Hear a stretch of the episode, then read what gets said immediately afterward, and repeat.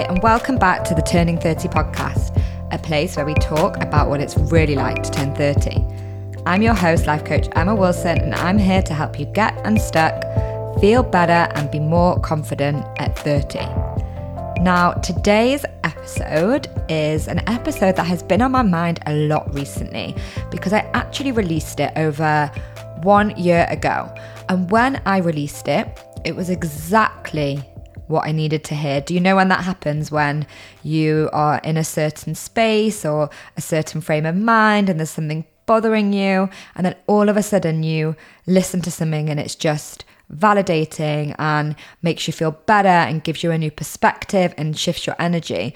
And that's exactly what happened when I first listened to this podcast, when I first recorded it, sorry. And then I honestly listened back to it I think about three times in those few weeks after from when I was editing it and then also after I released it I was I was a bit addicted to it and the reason I've decided to re-release it is because I was reflecting back in the past few weeks of where I was 1 year ago so, obviously, I'm a life coach. I'm also a very reflective person. I'm always thinking back. I do this thing where I always look back to my photos on my iPhone. You can type in one year ago and see exactly the photos from the month exactly 12 months ago. I also tend to every so often, really on a six monthly basis, have a read back of my journals and see where I was up to. That's another reason why I love journaling because I really love to record where I am and almost see the patterns and see the progress and the evolution that I'm going through. So I was doing this recently, the past few weeks, and thinking a lot about where I was last year in April, May 2022 and how much has changed.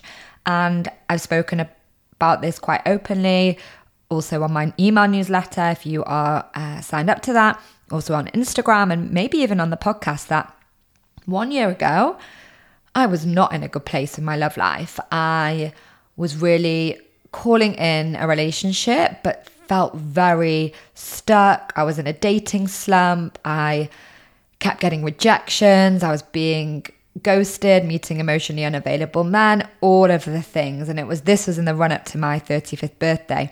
And wow, my 35th birthday was big for me. Like for many people, I think that it's a a difficult one to digest. And it kind of started around April time, the end of April, early May, that I was really feeling really low and really had to take myself through my own coaching process. And I was thinking about how much has changed. I'm now in a happy relationship. I'm feeling good. I'm feeling like lots of things have changed in my mindset. And I just want to reiterate that I don't think I feel happy because I'm in a relationship. I feel like the relationship has found me at the right time because I did the work on myself to get there.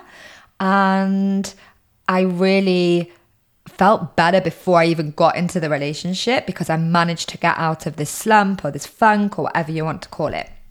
And I really had to take myself through my own program, had to listen to my own advice, I had to listen to my own podcast episodes. And this is the episode that really shifted that for me because I remember when I recorded it one year ago, being like, I remember pressing uh, end on the podcast recording, pressing stop, and saying to the guest, Oh my God, you do not understand how much I needed to hear your story. And I've recorded a really, really from the heart important podcast episode all about this and my journey and advice for those who are waiting for love in their 30s that I'm going to release next week. But in the meantime, I really wanted to re release this because I know so many of you are new here, you're new to the podcast, and you probably haven't gone back to listen to this episode. Or you aren't new here, you've heard it before, but you need to be reminded again. So that's why I'm re releasing it. I really value the guest, Laura Behnke, her ownership of her timelines. I really respect her reflections on it and the journey that she went through to own the fact that her path took a bit of a a different timeline to those around her and and some of the reflections in the episode I think are, are very important. So I'm not going to reintroduce Laura because you'll hear it in the introduction of the rerun, but What I will say is if you like this episode and you like the podcast, please subscribe. Next week's episode is going to be a really personal, vulnerable one that I can't wait to release. And if you feel the urge because you really enjoy being here and enjoy being part of the Turning 30 podcast community, I invite you to leave a review and share this with friends, share it on your socials if you're active, and come back for more because I really, really love the podcast. It's such an amazing project for me, it's such an amazing part of my coaching business, and I cannot wait to grow it. On that note, I'll just leave you with the fact that I have one coaching spot available for June and two more opening up in July. These are private coaching, one on one spots for my three month Turning 30 program. So, if this is something that you're interested in, I invite you to book an initial consultation call via the link in the podcast blurb. So, on that note, let's re dive into turning 30 and owning your timeline let me officially introduce Laura to you. Laura Behnke is a coach, podcast host, writer, speaker, and creator of the Life Actually Company. A 16 year old TV sports anchor and reporter veteran, Laura left that business in 2017 to focus on supporting and empowering women in all phases of their lives. Her work helps women put aside the idea of what you should be doing and instead to embrace your unique life path. In other words, to own your timeline. Her podcast, the Life Actually podcast, shares the stories of different women who are doing just that. Laura lives in the San Francisco Bay Area with her husband Mark, daughter Marie, and Labradoodle Oxford. Welcome, Laura, to the podcast. Hi, Laura, and welcome to the podcast. Hi, Emma. Thank you so much for having me. I'm really looking forward to talking with you today just was just telling you just before we jumped on the call how excited I am and I've really been waiting for this conversation for a while. I know that my audience and my listeners are going to absolutely love what we're going to talk about today, which is turning 30 and ditching the timelines. So I think let's just start by by hearing your story. I, I, I don't even want to start talking about it because I, I won't tell it as well as you will. And, and I found your Instagram and was just so inspired and expanded by your your 30s and your 30 journey. So I'd love to uh, you know hear about it in your own words. Yeah, well, I mean, I could go on and on and on. So I'm going to try and condense it as much as much as I can, and then we can kind of go from there. You know, it's funny. Turning 30 for me was not as scary as I thought it was going to be. Or I was not as terrified of it as I thought I was going to be. I think because I just like had this idea in my head that I was 28 and I had that idea for a really long time and it didn't matter what age I was. I was like, you know, I'm still 28, right? I mean, what of course I What's happening? yeah, exactly. I mean, I don't I don't understand what's happening here, but um 35 was really scary for me. I I think it was because, you know, I was single. I had not not only was I single, I had never had a relationship at 35 years old. So I was convinced wrongly, which I understand now, but at the time, convinced that there was something very wrong with me. Not only was my life not following the typical timeline that it was supposed to, I wasn't married, I didn't have kids, I didn't have my career all figured out, I wasn't doing it all. I'd never even gotten close to getting married or getting engaged. I'd never even gotten close to bringing somebody home to meet my parents. So all of these things internally, I was having these these crazy dialogues with myself about like what what are you doing wrong? And it was always that what am i doing wrong? What am i doing wrong? It seemed so much easier to just believe that there had to be something that that needed to be fixed instead of just accepting that my timeline was different that mm. my life was going to be different than everyone else's. And i think 35 scared scared me so much because I saw 40. For the first time, 40 seemed like it was going to happen. I've now passed 40. I'm 42. So let me tell you, it's okay. but when you're in it and when you're feeling all of these things, um, it can be terrifying. It really can. And I know for a lot of people, 30 is that way. Uh, and when I turned 30, I felt like I had my job pretty well kind of figured out. I wasn't exactly where I wanted to be at the time. I was a, a I used to be a TV sports anchor and reporter, and so I was I was living and working in San Francisco at the time. I had been in Boston right before that. About a year later, I would end up going out to New York, which is where I spent about 10 years, seven, seven years of those in TV before I got out of the business. And so I was feeling pretty good about, about that. But I just felt like I can't keep getting older if my life isn't going the way it's supposed to go? Like what what on earth are, am i doing? And uh, that was really scary. That was really scary. And it took it took a lot of time. I would say 35 was kind of my my rock bottom of just i had spent i think 30 to 35 was a slow decline in really questioning where my life was going and what I was doing. And I was, and I, I look back now and I just, I just want to give that Laura a hug because so many things were going well in my life. So many things were good. I had great friends. My family is supportive and amazing. I lived in New York City. It was my favorite city in the world. It was it was the only place that I ever had wanted to be up to that point. And yet I was fixated on my personal life and fixated on what I didn't have and terrified with each year that passed that not necessarily that all of that was going to be out of reach, but that it wouldn't be as meaningful because it wasn't happening the way I thought it was supposed to be. Mm. So while people said, "Oh no, you you had plenty of time to get married. You it might not happen when you think it will, but you have plenty of time." I was like, "Yeah, but I don't want I don't want it to happen in 10 years. I don't want it to happen in I don't even want it to happen in 2 years. I want it to happen now." And so that's a really tough place to be in when you want something that is out of your control, really, to happen immediately and the age thing is just always there in your mind. And yeah, I struggled with that quite a bit. And I want to, we obviously want to go into then after what happened after you turned 35 and the second yeah. part of your 30s, and we're going to get there. But you alluded to this a little bit, but I want to even dive in a little bit deeper. When you were in that space of being fixated on your age or fixated on those passing years and you know not having the timelines of being in the in the place that you wanted to be how did it manifest in your behavior like how did that show up what what were things that you did and didn't do because of that fear i was very unhappy which in turn made me pretty angry. I definitely had some strained relationships with friends. I had some strained relationships with coworkers. I was unhappy and I was scared. And I don't think I realized either of those things, which then was turning into anger. So I found myself getting frustrated all the time.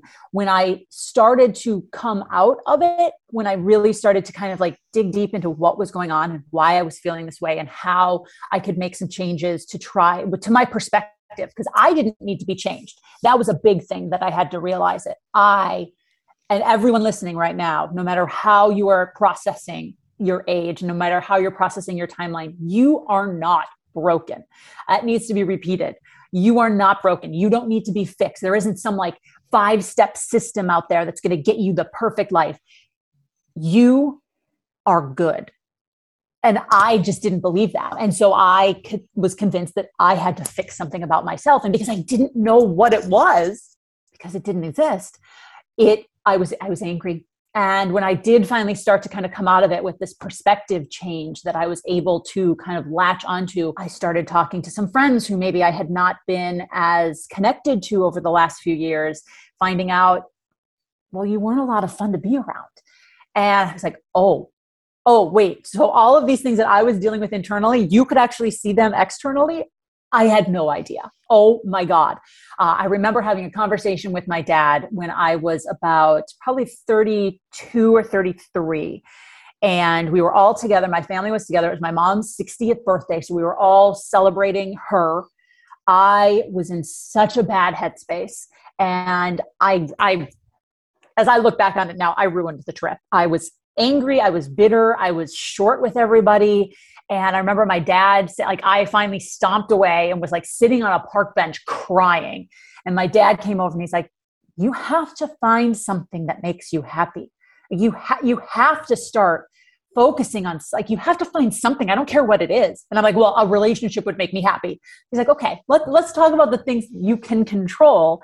You have to do something for yourself that's going to make you happy. I don't care how big it is. You have to start there and that that was a bit of a wake up call for my dad to sit down and be like you're you're miserable right now and you're making the rest of us miserable without saying using those words but i still needed time i still needed time to get there it was after that that I decided to start. I, that made me start volunteering. I started working with. I, I love. I love kids. I at that point didn't know if I'd ever have any, so I was like, well, let me volunteer. And I read to kids once a week in the morning before school. I would. I went to an elementary school, and that was that. I feel like was one of my first steps out of what I was feeling because for half an hour, forty five minutes once a week, I got to be about it got to be about something that wasn't me. It wasn't about me. It wasn't about me sitting here feeling sorry for for who I was and where I was not going. Um, got to be about the kids. Got to be about somebody else, and I needed that. I needed that. Like I'm going to check my brain at the door, even if it's just for 45 minutes, and do something that's not about me. And that that was that was a first step, but it took it took a lot more than that. But I look I look back now and I think that one of the things that upsets me the most about the time that I spent questioning who I was and where I was going was not just how it was affecting me, it was how it was affecting people that I cared about who cared about me but didn't quite know what to do with me at that point. And I and I I, I feel bad about that. I, I I regret that, but it was all part what I had to go through to understand how I needed to actually view my life and mm-hmm. how I needed to to change to do some tweaks so that I could get get out of that. But I would say the biggest thing was the, was my relationships with with friends and family.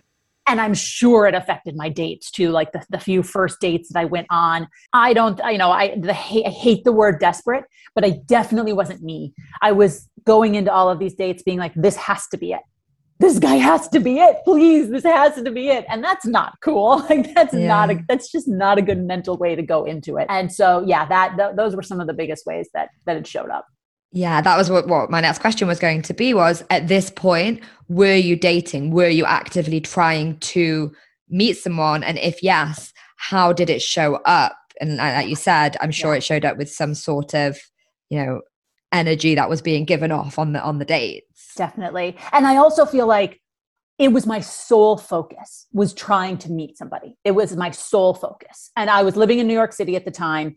I think like any big city it's tough to date in new york city. I mean it's tough to date everywhere. Let's be honest. It is it is not easy. New york city is hard. And there are a lot more women than men a lot more single women than single men and the men know it. The men know they have lots of options. And i what i wish is that i would have gone in thinking i have lots of options too or at the very least i don't have to settle for whomever's in front of me like if that's not what's working instead of always being so concerned with does he like me? The question i had to start asking myself was do i like him? Which was never something i'd really thought about because i always felt i was convincing the other person that they had to like me. Uh, so that definitely showed up when I was dating. Yeah. There's so many things that I want to like delve into, but let's kind of go to the spoiler at the end. And actually, I love, I'm loving the fact that we're doing this chronologically in terms of, so you were at this point, as you said, 35 was a big deal for you. You had gone to your rock bottom at that point, And then you mentioned that you started to shift your perception. So can you just kind of go from there and tell us what, what happened, I guess? Yeah. So, yeah, it was the winter of because I turned 35 in November. And so it was then that winter that was just, I mean, it's already winter in New York City. It's cold, it's snowy, and just wet and damp and gross. And, you know, you feel like spring and, and hope is never coming back, even in a good time. uh, and so I was just, I felt for a while like maybe I just give up maybe I just need to give up because this is just never going to happen. And because it's never going to happen in the way you think it's going to happen, then nothing's going to happen. And about around March, I guess it would have been February because I was planning for March. I just realized, you know what, I have to get out of here. I have to take some time. And so I, I went on, I decided to book a vacation to Mexico by myself. And I'd done this once before, a few years prior. I'd gone to Mexico by myself, and it was good. It was a good experience, but I did feel like the entire time I was there, I was like, oh, I'm here alone. I'm in Mexico, but I'm here alone. And it was really, I was so fixated on that. And this time around, I approached it differently. I, first of all, allowed myself to get excited. And just the idea of I get to go to Mexico and leave New York City, even for four days, is all I want right now. So I was getting excited about that. And as we were leading, as I was leading into the trip, I was like, well, what do I want to do? What are the things that I want to do? And I started to allow myself to plan my vacation in my head and and realize like I have to do whatever I want to do. I don't have to ask somebody else what they want to. I get to do whatever I want. If I want to sleep in, if I want to wake up at six, if I want to, you know, lay by the pool all day and not go to the beach. And I know these are all such silly, trivial things, but I was giving myself permission to start building the trip that I wanted, that I had within my control. I had I accepted that I was going alone. So what can I do? What how am I going to make it fun? And I started to get so excited. And so I went on this trip and it was hands down still to this day 7 years later one of my favorite trips and my honeymoon was in the Maldives which was incredible and absolutely amazing but this trip will always be special to me because I appreciated for the first time being by myself, being with, not by myself, being with myself. Mm-hmm. And I, I decided, you know what? I'm getting up early. I'm going to go work out. I would be then the first person at the pool to like get the best beach chair. I had a pina colada in my hand by like nine in the morning as soon as the pool bar opened up. And I just, it was just so great and so relaxing. And when I came home, I had I was worried, will I leave this feeling in Mexico? And I did a little bit, but when I came home, I think that really started the ball rolling in my head about okay, why did I enjoy that trip so much? What what was it about that? And a few weeks later, I went out to San Francisco where my brother uh, was living with his wife and their new baby. They now have two more babies, uh, but he's my younger brother. He got married, obviously, before I did, had kids already. That was always something I kind of grappled with, but I was absolutely in love with my nephew and was so happy to go out and see them. And so it was, it was April and it was just, it was a beautiful spring weekend in Northern California. And that Saturday morning, we took the baby out and went to go get some coffee. And as we were walking back uh, to their apartment, through the marina in San Francisco, which is right down by the water, it's it's it's beautiful. It really is. And the it was crystal blue skies. The sun was shining. As we're walking down the street, this older woman was walking towards us. Older, probably like 70s, 80s. I'm not sure. And as she's walking towards us, she just had this huge smile on her face. And she was looking around. And then I, I don't, I do not know why. I looked at this woman. I don't know her. We didn't even say hello as we passed, but I looked at her and all of a sudden I formed this story in my head of who she was. It's like, well, well she's by herself.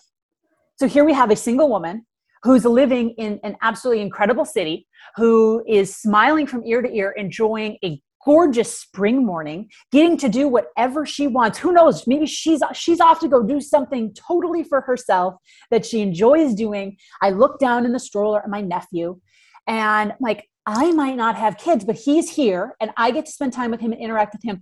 Okay, what if what if I become this woman? What if I decide, you know what, I'm gonna work really hard in New York. I'm gonna I'm gonna do well, and I, I'm gonna move to San Francisco. Then eventually live in an incredible city, in awesome weather, eh, wherever I want to. I'll be very close to my nephew. I knew that more kids would be on the way for my brother and his wife. I'll be able to be the best aunt ever, and I can build a life for me that that is within to the extent that it is within my control. And something in me just like flipped because of this woman and that that's a story that i made up in my head. And what what i realize now that i've kind of processed all of it and what i now work with women on for themselves is i had been spending my entire life refusing to give myself permission to have a future that was anything other than what I thought it was supposed to be. I had to get married. I had to have kids. I had to have the perfect job. I had to have everything balanced. I had to have it all. And when I thought about my future, it always involved that. Everything about my future hinged on the husband and the kids and the family. And so the fact that I didn't have any of that, that I wasn't even close to having any of that, meant that my realistic future was blank. It was just a huge black void. No wonder I was terrified. So seeing that woman finally like opened up my my eyes and my perspective to the idea that there were so many different ways my future could go. And for the first time in my life, I gave myself permission to daydream about a future that was just about me. Mm-hmm. And to apply how I felt on that trip, that solo trip to Mexico, to a solo future together, or together, a solo future with myself. And for the first time, I wasn't panicked because I could actually create something in my head. Who knows if it would happen or not? That wasn't the point. The point was I could get excited about something that only involved me. I basically had to say, the worst thing that I think could happen is that I do not meet somebody ever. What, though, would that life look like? Okay, there are ways that it could actually be really, really special. And that just really started the ball rolling in my head. I, I just kind of, it was like, you know, like a light switch went on. And it really was my, my future like flipped on. Instead of being this black void of nothingness, I could pick out all the things that I wanted to do and daydream about these things that I felt like I could actually make happen if that's what I wanted to do. And it really changed everything for me. I I no longer felt that I needed to meet somebody. I wanted to. Oh, I so badly wanted to. And there's nothing wrong with that. That is absolutely nothing wrong with wanting to meet somebody. But I knew each time I went on a first date, each time I met somebody new that my entire future didn't hinge on whether or not this worked out. Mm. That I was going to be okay if it didn't. And I that is what it means to me to want something want a relationship, but no, you don't need that relationship. And it was about six weeks after that trip to San Francisco that I met my husband. I'm literally, I know I don't have the video on and everyone can just see the audio, but I'm so mesmerized by the story. I feel like I'm watching a TV show and I'm just listening and I'm like, what next? Just wait, don't don't stop talking. Just keep going. I just want to know what happens next.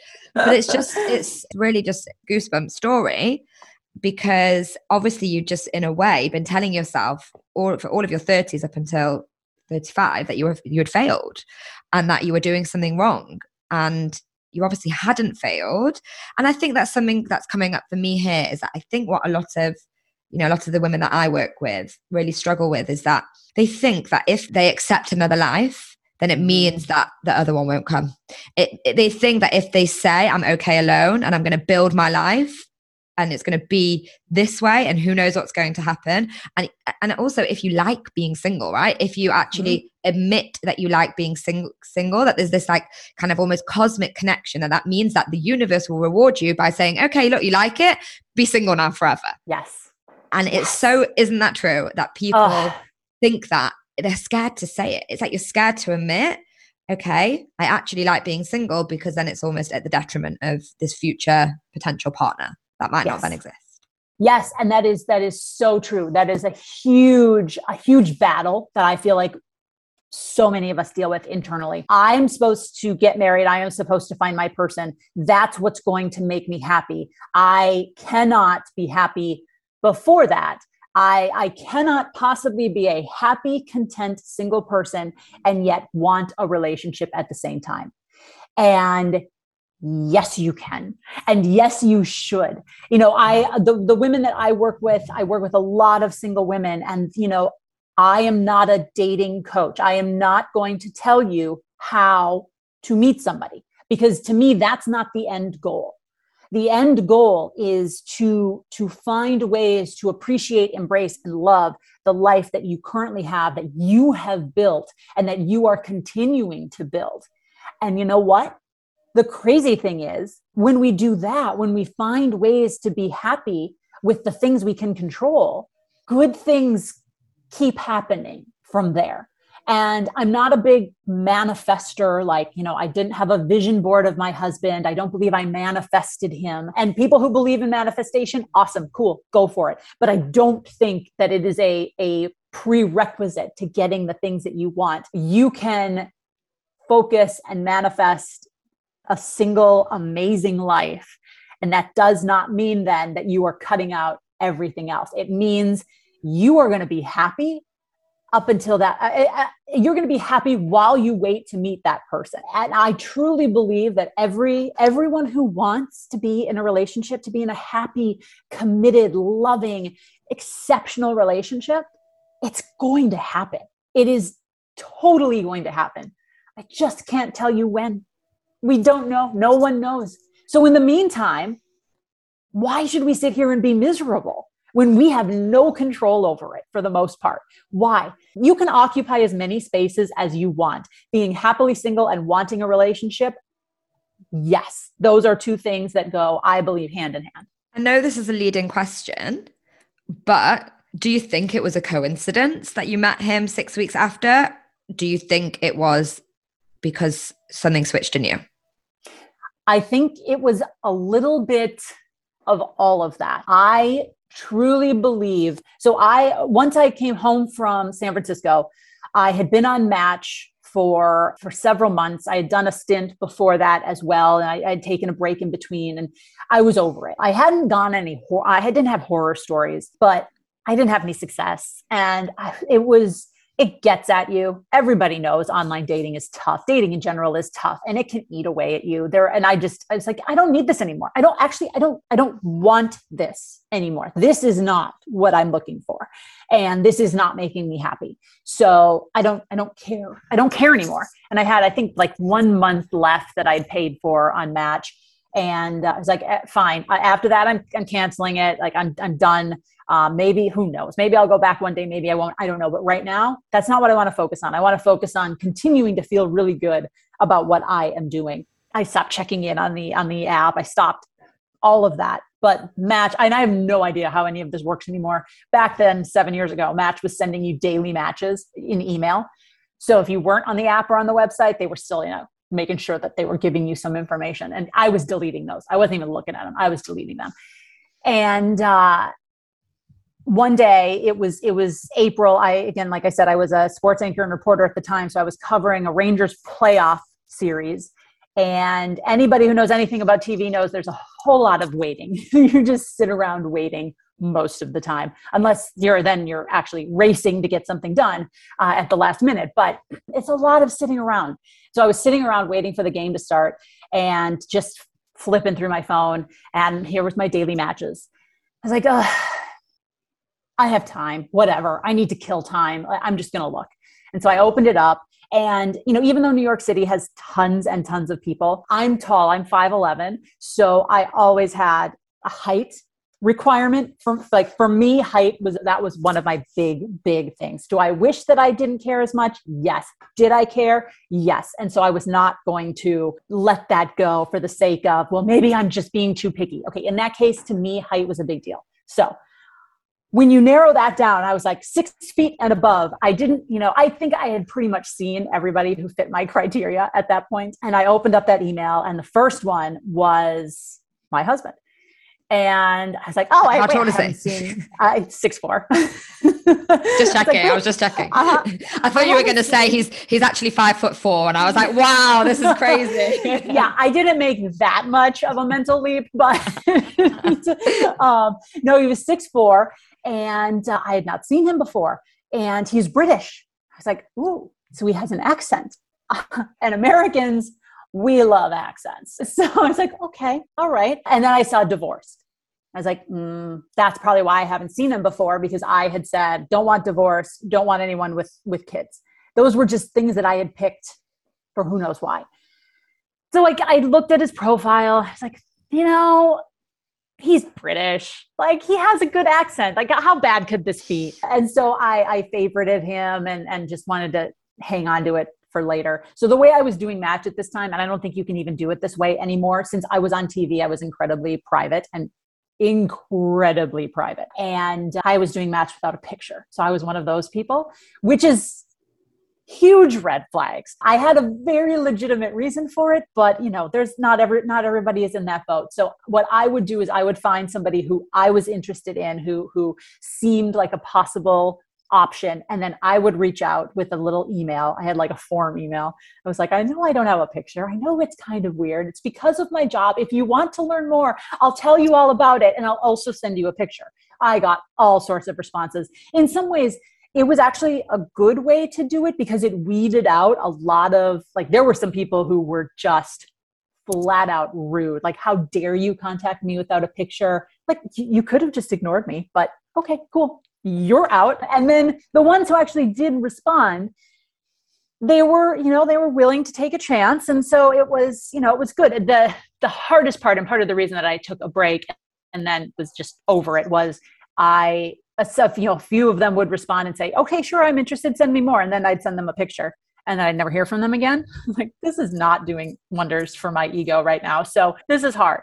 But I eventually then I think it was like a day or two later, I had not been on match, but I was like, yeah, okay, there's that there's that guy that I'd never seen before, that never popped up before. Should I just reach out to him?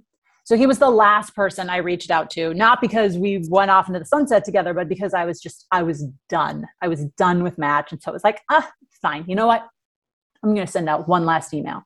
He responded, was very, you know, was, was kind of like, this is different, but sure, tell me more.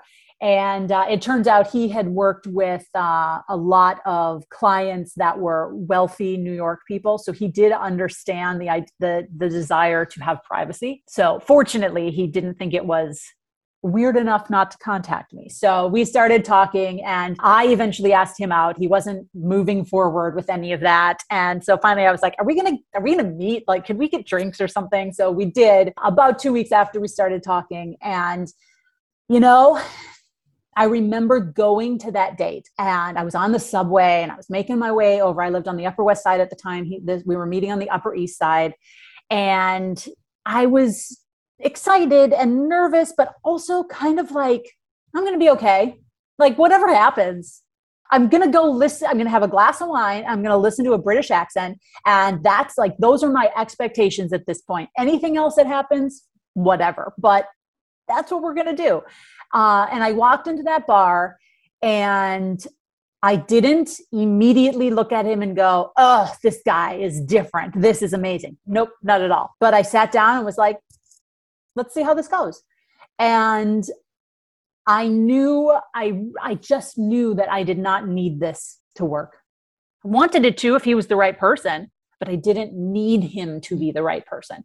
And so I'm very convinced that when I sat down and we started talking, that he is the first person I went on a date with who actually went on a date with Laura, with the real, authentic me, instead of the me who was trying to be everything he wanted me to be.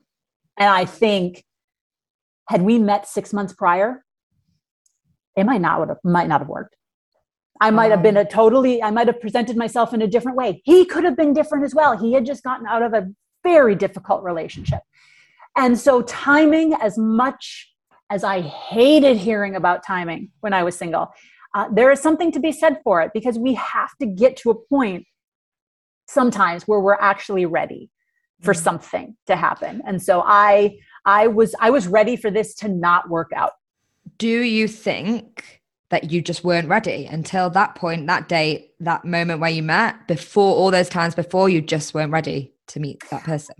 There is definitely that possibility you know and i don't necessarily believe there's one person in the world for anybody. And now that was just the time that i met him. I think there's a lot of circumstance that goes into it as well. I think we can be happy in a lot of different ways and with a lot of different people. You know i look back on the relationships and when i say relationships you know i'm talking two or three dates because I, I never made it past that with anybody. But i thought a few of those were the one like i after two or three dates here's part of my problem, thinking that they were the one already. But uh, there were some that I was very invested in. And I'm so grateful now looking back that they were the ones that that either ghosted me or actually ended it or whatever happened because when I look at it with a clear perspective, I see all of the ways that they were not the right person for me. And in some ways, they were really bad for me and I couldn't see it because I wanted it so, so badly. So thank goodness they ended it for me because I wasn't strong enough to actually figure out what I wanted. So by this time, by the time I meet Mark, I just approached it so much differently because I didn't, frankly, I didn't care anymore if it didn't work out. And I think he could sense that. I think he could feel that. One of the things I did say to him uh, when it comes down to timing, once you know once we were together and i realized this is a very special person and this is you know i'm this is who i'm going to be with for the rest of my life i would say to him why couldn't we have met 10 or 10 years earlier why did we have to meet now why couldn't we have like all this time to just have fun together why do we now have to think about like having kids immediately and, and, retirement plans and buying a house and all of these things that adults are supposed to do. Why couldn't we just have fun? And why did I have to spend so many years being miserable when you were out there? Why couldn't we have met earlier? And he always has said to me, when I was 28, I would not have known how to treat you in the way you deserve to be treated. And I'm like, yeah, when I was 28, I would not have known to demand that. Mm. And it's so true. So, timing, circumstances, just my own mindset, his mindset, I think it all came together, which is why I, I truly believe with meeting your person, there's a lot of luck involved and just timing, luck of timing. And people who are super happy and met their person in high school, they just got lucky that that person was in their life at the right time mm-hmm. in that moment. And if it takes you longer, it's just because it hasn't happened yet. And I agree that about it is luck and timing, but I do think a huge part of it is the things that you can control, which were mm-hmm. how you showed up and the mindset yes. work that you did, and actually how you showed up on the date. And I guess what I want to know even more details about, and so, sorry to pry, uh, while I ha- while I have you here, um, what I was curious about is is yeah can you share a little bit about how it is to meet somebody at that stage to have those i guess quite near the start i'm imagining conversations about the big things because mm-hmm. obviously mm-hmm. when you're dating and you're you know if you meet someone in high school or in your even your 20s even like right at the start of your 30s you probably don't need to be so upfront because you have that i guess luxury of time to say you know let's just see where this flows and then we can we can talk about it you know mm-hmm. once it gets serious but was it a taboo topic for you and him or was it always very like cards on the table this is you know mm-hmm. this is mm-hmm. the age that we are and this is the conversation that we're going to have you know i think that everything about our relationship from the very beginning for me has been so totally natural. There was never like, okay, we have to sit down and have this conversation now. All the things we talked about were so natural. And it was like, this is what we're supposed to be talking about. I never had to worry. am I going to scare him away if I start talking about this? Well, no, I want to talk about this. So we need to talk about this. That was just, it was just, it was so, everything was so easy, which I think was shocking to me because nothing had ever been easy for me up to that point when it came to guys. Nothing had been easy. And this was incredibly easy. And I knew at the third date, after the third date is when I knew I, I, I was pretty sure this was this was going to be the person. Mm-hmm. I was still, there was still that part of me that had been so hurt in the past and had been thought, you know, had assumed they were so spot on and there then was totally wrong. So I, I had that little bit of, of fear, but I just knew that this was, this was a special person. This, this, this could be my person. So, you know, all the things that we talked about, the serious stuff, there's also when you get to that age, at least for me, it didn't feel like a big deal to talk about those things because both of us were like, you know, we used to say, we're not 25 anymore. We're not messing around. Like, if we're dating each other at this point, we're serious about it. Like, I don't know if it's going to go anywhere, but that's what we're looking for. And if it's not, we're not going to waste our time. So we moved in together officially in December after meeting in May, but made the decision to move in together in September or October because we both knew our leases were up at about the same time. So I had some friends. It was interesting. One of my very best friends who met her husband in her mid 20s had a very, very different story to mine in a very loving, incredible relationship. Uh, but her timing was so different than mine. And she was very freaked out of how fast she thought we were moving because it's not the way she did because she didn't have to. She was in her 20s they had all the time in the world to be able to do what they needed to do. And you know we had all the time in the world too because i didn't have this feeling like oh i have to be married by a certain time. Obviously the kid factor our bodies are biologically just you know making sure that we we know there are some limiting factors there. So uh, but she was very concerned.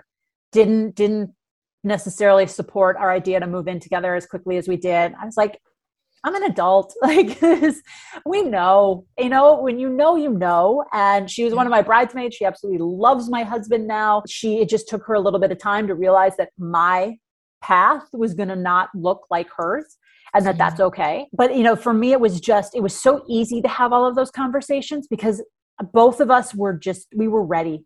We weren't ready to mess around. And for us, it just, it just flowed. It was easy. Of course, he didn't talk to me about the kids thing for a few months in when I was already like in totally in love with him and knew that this was the man I was going to marry. And then he was like, I actually don't think I can have kids which leads us we could have a whole other episode just on this yeah can um, we dive into the kids thing i know we, we are kind of out of time if you're okay to carry on yeah i would mm-hmm. love to hear uh yeah so obviously spoiler alert you have a baby i do um so yeah firstly congratulations thank um, you and yeah let's hear this part of the story yeah, yeah. So he told me a few months in when I was already like, I was in, I was in it. And I mentioned kids, but we'd never really had the kid conversation because I think I just assumed for me, kids had always been a product of being in a happy committed relationship like i i toyed with the idea of do i want to do this on my own if i don't meet somebody and for me everybody is different but for me i was like you know what having a baby is something I want to do with, with my person. It's what I want to do with somebody else. I want it to be a result of our relationship. And I just didn't want to do it on my own. So I just, I guess I finally found that person. And so I just kind of assumed this was what's going to happen. And so he was like, Yeah, so I don't think I can have kids. Wait a minute, what? So my husband has a has a very, very rare genetic condition and uh, there's a 50% chance that he could pass it down. Now, at this time, he'd never thought he was going to have kids, ever thought, not in his mind the entire time he was an adult. So he had never pursued answers as to whether or not he should have children. Uh, so as soon as as soon as he told me this, I was like, all right. I started talking to doctors. And uh, the first one was my gynecologist. I'm like, this is what my husband, we think he had, never diagnosed formally because it's so rare she talked to her genetic uh, genetic counselor colleagues and got back to me and was like okay well if this is what he has there's a 50% chance he can hand it down to me that was the best news in the world because there was a chance we had a 50% chance what we realized then and what he kind of definitely said as a what he had to have if he was going to have kids was he had to know for sure that they weren't going to have what he has. So he has a very rare form of lymphedema. It is incredibly debilitating. It is chronic pain. It is a very difficult life. And he is a success story. Uh, there's also a very, very good chance that if a baby was born with it, they would not survive. So that was not something either of us wanted, but he would not be able to live with himself if he passed along this to to his child. So at that point, it became pretty obvious that if we were going to do this, it was going to have to be IVF. So, because with IVF, you can do genetic testing of the embryos uh, and we could find out if it had his mutation. And the ones that had his mutation obviously were not healthy and would not be implanted. So, first, I had to get him diagnosed, though. That took a year. And I'm only getting older at this point. If you want to talk about age, I've now found my person, which I'd always told myself once I did, everything would just fall into place and it would be super easy and it would be great. We got married when I was 38, and I was ready to start right away. Both of our fathers got sick with cancer. We would we would lose them within a year of my father-in-law's diagnosis and about a year and a half of my father's diagnosis. So that kind of put all of this on the back burner at times. So it took it took me a year. Turns out there's only two doctors in the country in the United States that can diagnose what my husband has. One's out here in Stanford and one's in Boston. We were in New York at the time, so we went to Boston. Uh, finally got the diagnosis, finally got the genetic testing done. And once you have the genetic testing done on him to know exactly what it is that he has, then you can start talking to genetic counselors and IVF clinics. So we started that in March of 2020. so we were ah. actually set to start our first round of IVF on March 17th. And on March 16th is when they shut down all non necessary surgeries and procedures. Not, so no all IVF in the entire yes, non-elective yes, thank you. all all IVF clinics in the entire country stopped a day before we were supposed to start. So here I am going, okay, I'm I'm now 39.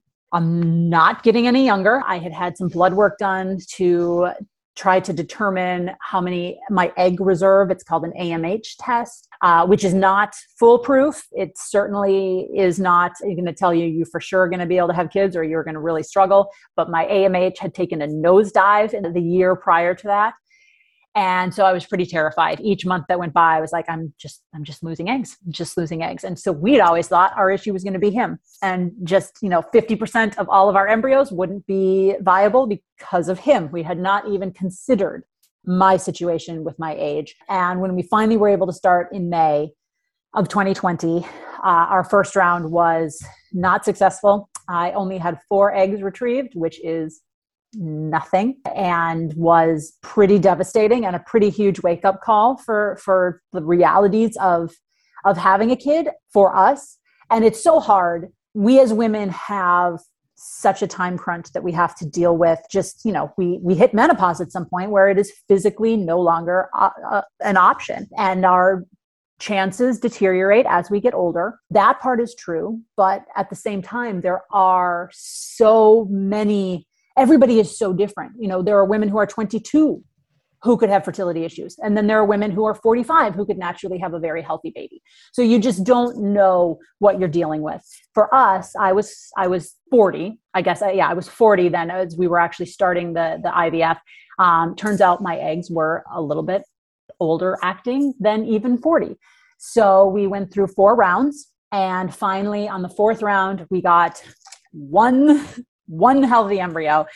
And she was transferred a year ago last March, and she is now almost five months old. Oh, I love the story. Wow, it's like against was, all odds. Yes, and I was 42 when I had her. So crazy. wow. I just love it. As I was saying before, you're such an expander and somebody who just didn't give up. Like you didn't let any of these circumstances get in the way because you had a goal and here she is. I just I love the story, and it's why I invited you on the podcast because I know it's like such an important story to share. And so now you work as a coach with women to help them release this the timeline fears. Yes, yes, and you know I I think there's a huge the, one of the huge challenges that I face, and I think that a lot of us do, you know, my parents always told me growing up, you can be whatever you want to be, you can do whatever you want to do, that you don't have to follow a certain path. We just want you to be happy. And so, cool that was I internalized that. I was like, awesome, I'm going to focus on my career. This is what I'm going to do. I'm going to go after it. And I did, and I had success. And then I hit, I guess at this point, I hit 30, and it started to really sink in that, yeah, I'm successful and things are going well. But my parents told me I could do all of this stuff. But my parents met when they were 20. They got married at 23 and 24, had me at 27, which they probably would have had me earlier, but you know, took a little time to to get pregnant and so while they always told me these things, the only visual I had of what a life is supposed to look like involved getting married and having kids all in your 20s and you know doing all of that. And all of my friends growing up all of their parents were the exact same way. So i never had an example to look to to know that there were so many different ways to live a life. So that's why one of my missions now is to is to not only share my story but to have other women share theirs as well and to, to hear each other's stories. Because once we do that, it opens up our minds to the possibilities that there isn't just one way. There are infinite infinite ways that that it can go and so that's one of the things that i do i work with women on whether it's that they're they're struggling with being single or not being a mom or not having the career they want or just feeling stuck in this point in their timeline that already doesn't look like it should and now they're just worried that it's just further going off the rails and instead to open up their perspective and to help them realize that there are so many different ways and what they're building right now is one of them. And that's that's a beautiful thing and we just have such aligned missions because obviously as the turning 30 life coach that's exactly what i do. And it's you know mm-hmm. i even have run a workshop called ditch the timelines. I actually call it fuck the timelines and live your own path. So i love, I love it, it. yeah yeah. And i just love how aligned our missions are. And i know you've you've touched on this a few times throughout the episode but just to finish off i would love you know to hear what advice you would give to somebody who like me is in their mid 30s mm-hmm. or you know even just in the, in their 30s at all and, and has a goal of wanting to eventually meet somebody and, and have a family and who's losing hope who's in that space of you know will it happen when will it happen feeling left behind, feeling all the comparison, what, you know, what would you tell them? First, it's hard. It's really hard. And I, I, you know, I think that too often we try and gloss over it and just say, you know, be positive. Think of all the great things in your life. You're doing great.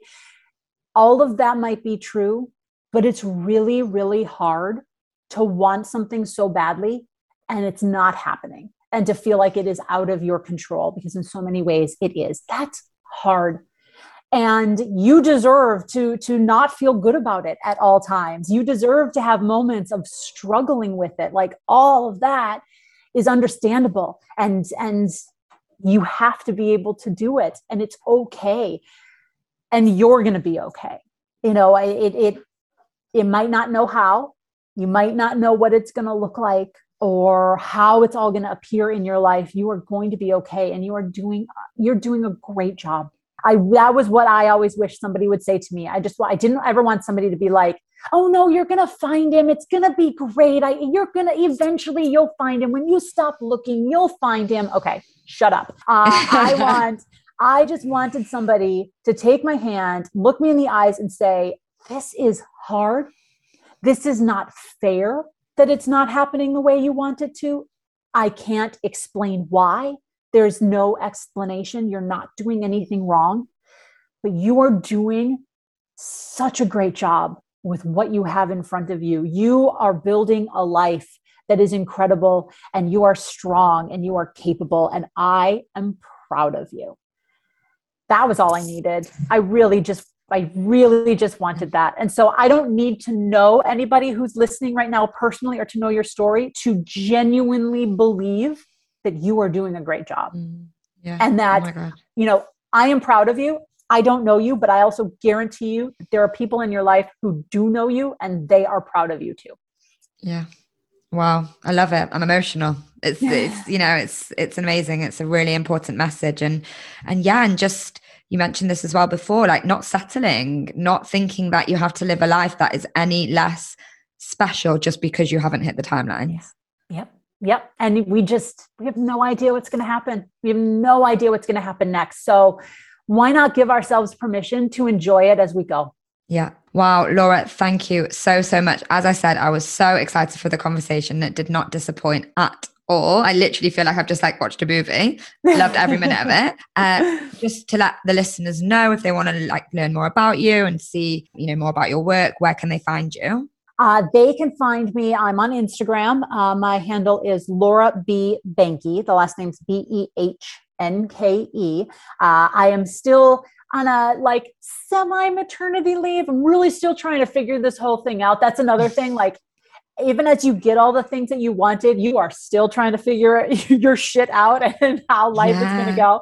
So I'm not as active on there as I typically am, but I, I check DMs, like send me a message. You can always find me there. And there's also my website, laurabehnke.com, as well as my, my company is called the Life Actually Company. So there's also the lifeactuallycompany.com. You can see some of the things, some of the articles I've written uh, in the past about being single, just about, about life in general, about defying timeline expectations. Mm-hmm. And then I also have a podcast. It's currently on hiatus, you know, the whole maternity leave thing, but it's called the Life Actually podcast. And it is, it's simply a different woman each week telling her story about her life and what she has experienced, and all in an effort to broaden our perspectives on what it means to live a happy and successful life. Wow, I cannot wait to listen. And I feel like we have to do part two or maybe an Instagram live or something at some point when you finish with maternity leave because we've not even talked about what you were just mentioned about how even when you get those things how you can still you know life is still the same you're still the same person you still have the same brain and you think yep. that your life's going to be perfection when you you know hit all those big markers but i'm guessing yes. i've not done them but i'm guessing that the answer is that that doesn't happen don't even let me start talking about that. Otherwise, we're going to be here for another hour. So okay, we'll okay. hold Part that till next time. Yeah, yeah, yeah. we'll collaborate again. Amazing. Okay. Thank you so, so much. It's been such a pleasure. And I'll see everyone on the podcast next week.